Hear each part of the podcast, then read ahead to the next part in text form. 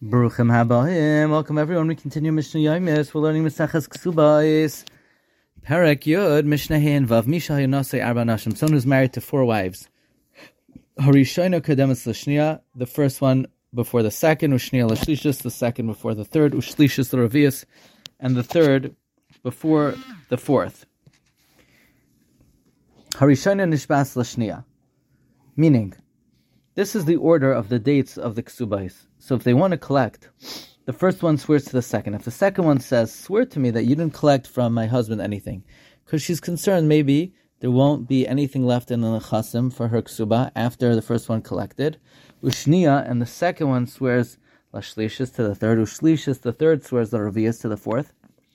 Vaharavias, and the fourth, Nifras shaloi Bishuah, collects without a shvua. For example, if there's no Reish or Bal Chayv to make her swear. Banana says, just because she's last, she should gain. She too will not collect, only with a shvua. If they all go out in one day, meaning if all the ksubos go out from the Baal on one day, they're all written, but on one day, anyone who precedes its friend, even one hour, will be zoicha. And so they would write in Yerushalayim hours. What hour of the day the Ksubah was written? If they're all in the same hour, and only there was not in the Nechse Yerusha only one mana, meaning a hundred dinar, cholkos b'shaveh, then they divided equally. Mishnah Vav, Mishahayonasoy shtei nashim. Someone who is married to two wives, who the zman of their ksubas were different. Umachar es sadehu, and they sold their field, which is Meshubad, to the ksubah of both of them. So in other words, someone is married to two wives, and he sold his field, which is Meshubad, to both of their ksubah, but there's only enough for the ksuba to pay uh, one woman, v'kasa rishana Loikeh, and the one whose ksuba was written first wrote to a potential buyer who has kadima to collect her ksuba.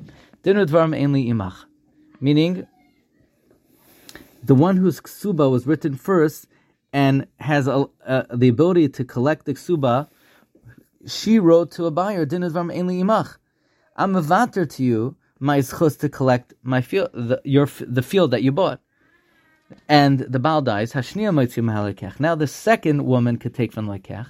Then the first woman could go Varishana min Hashniya. The first one could go take it from the second one because the first one preceded the second one. Valekech min Varishana. Now the buyer could go grab it from the first one because she was Mavater to him, and then the second one goes and takes it from the Lekech because she was not Mavater to him. V'choyzer is Chalila, and it goes around that the second one goes and is Moitzi from the Lekech, and the first to the second, and again and again, ad sheyasu pshara b'neim, until they come to a pshara, until they come to a compromise. V'chein Bal Chayv, the same thing would be with a Bal Chayv, that is a malveh, and two buyers, that if a loiva had two fields, and he sold it to two people, and So the the malveh, the, the excuse me, the loiva had two fields, and he sold them to two different people, and the two of them only have in the value of the fields the amount to pay that back the debt, and the malveh writes to the first buyer or to the second buyer that have nothing to do with you, meaning I'm mvater my taina to you.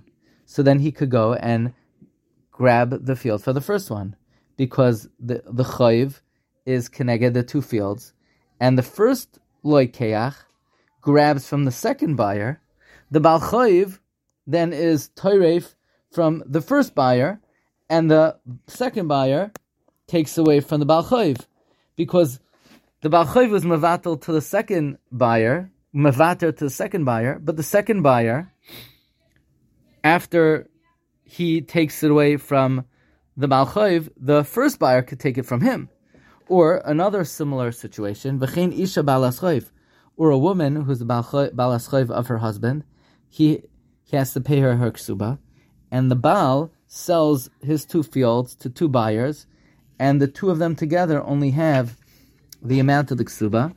So the woman writes to, let's say, the woman writes to the second buyer, I have nothing, no claim on you. So she could take the field from the first buyer, and the first buyer goes and takes the field from the second one, and then the woman could then take her ksubah from the first buyer.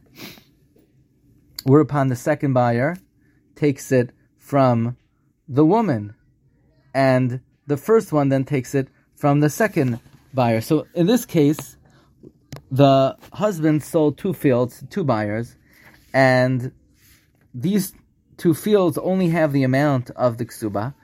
If the woman was mavater to the second buyer, so she could grab the field from Loikeh Harishain, and in that case, the Lekech Harishain could grab from the second buyer. After the woman collects from the first buyer, the Lekech Harishain takes from the second buyer, and the woman could then collect from the first buyer, but the second buyer takes it back from the woman, and then the first buyer could take it from the second one. So this is a case of a Choyzer Chalila, of a never-ending cycle that, unless they compromise, will not come to conclusion. Wishing everyone a wonderful day.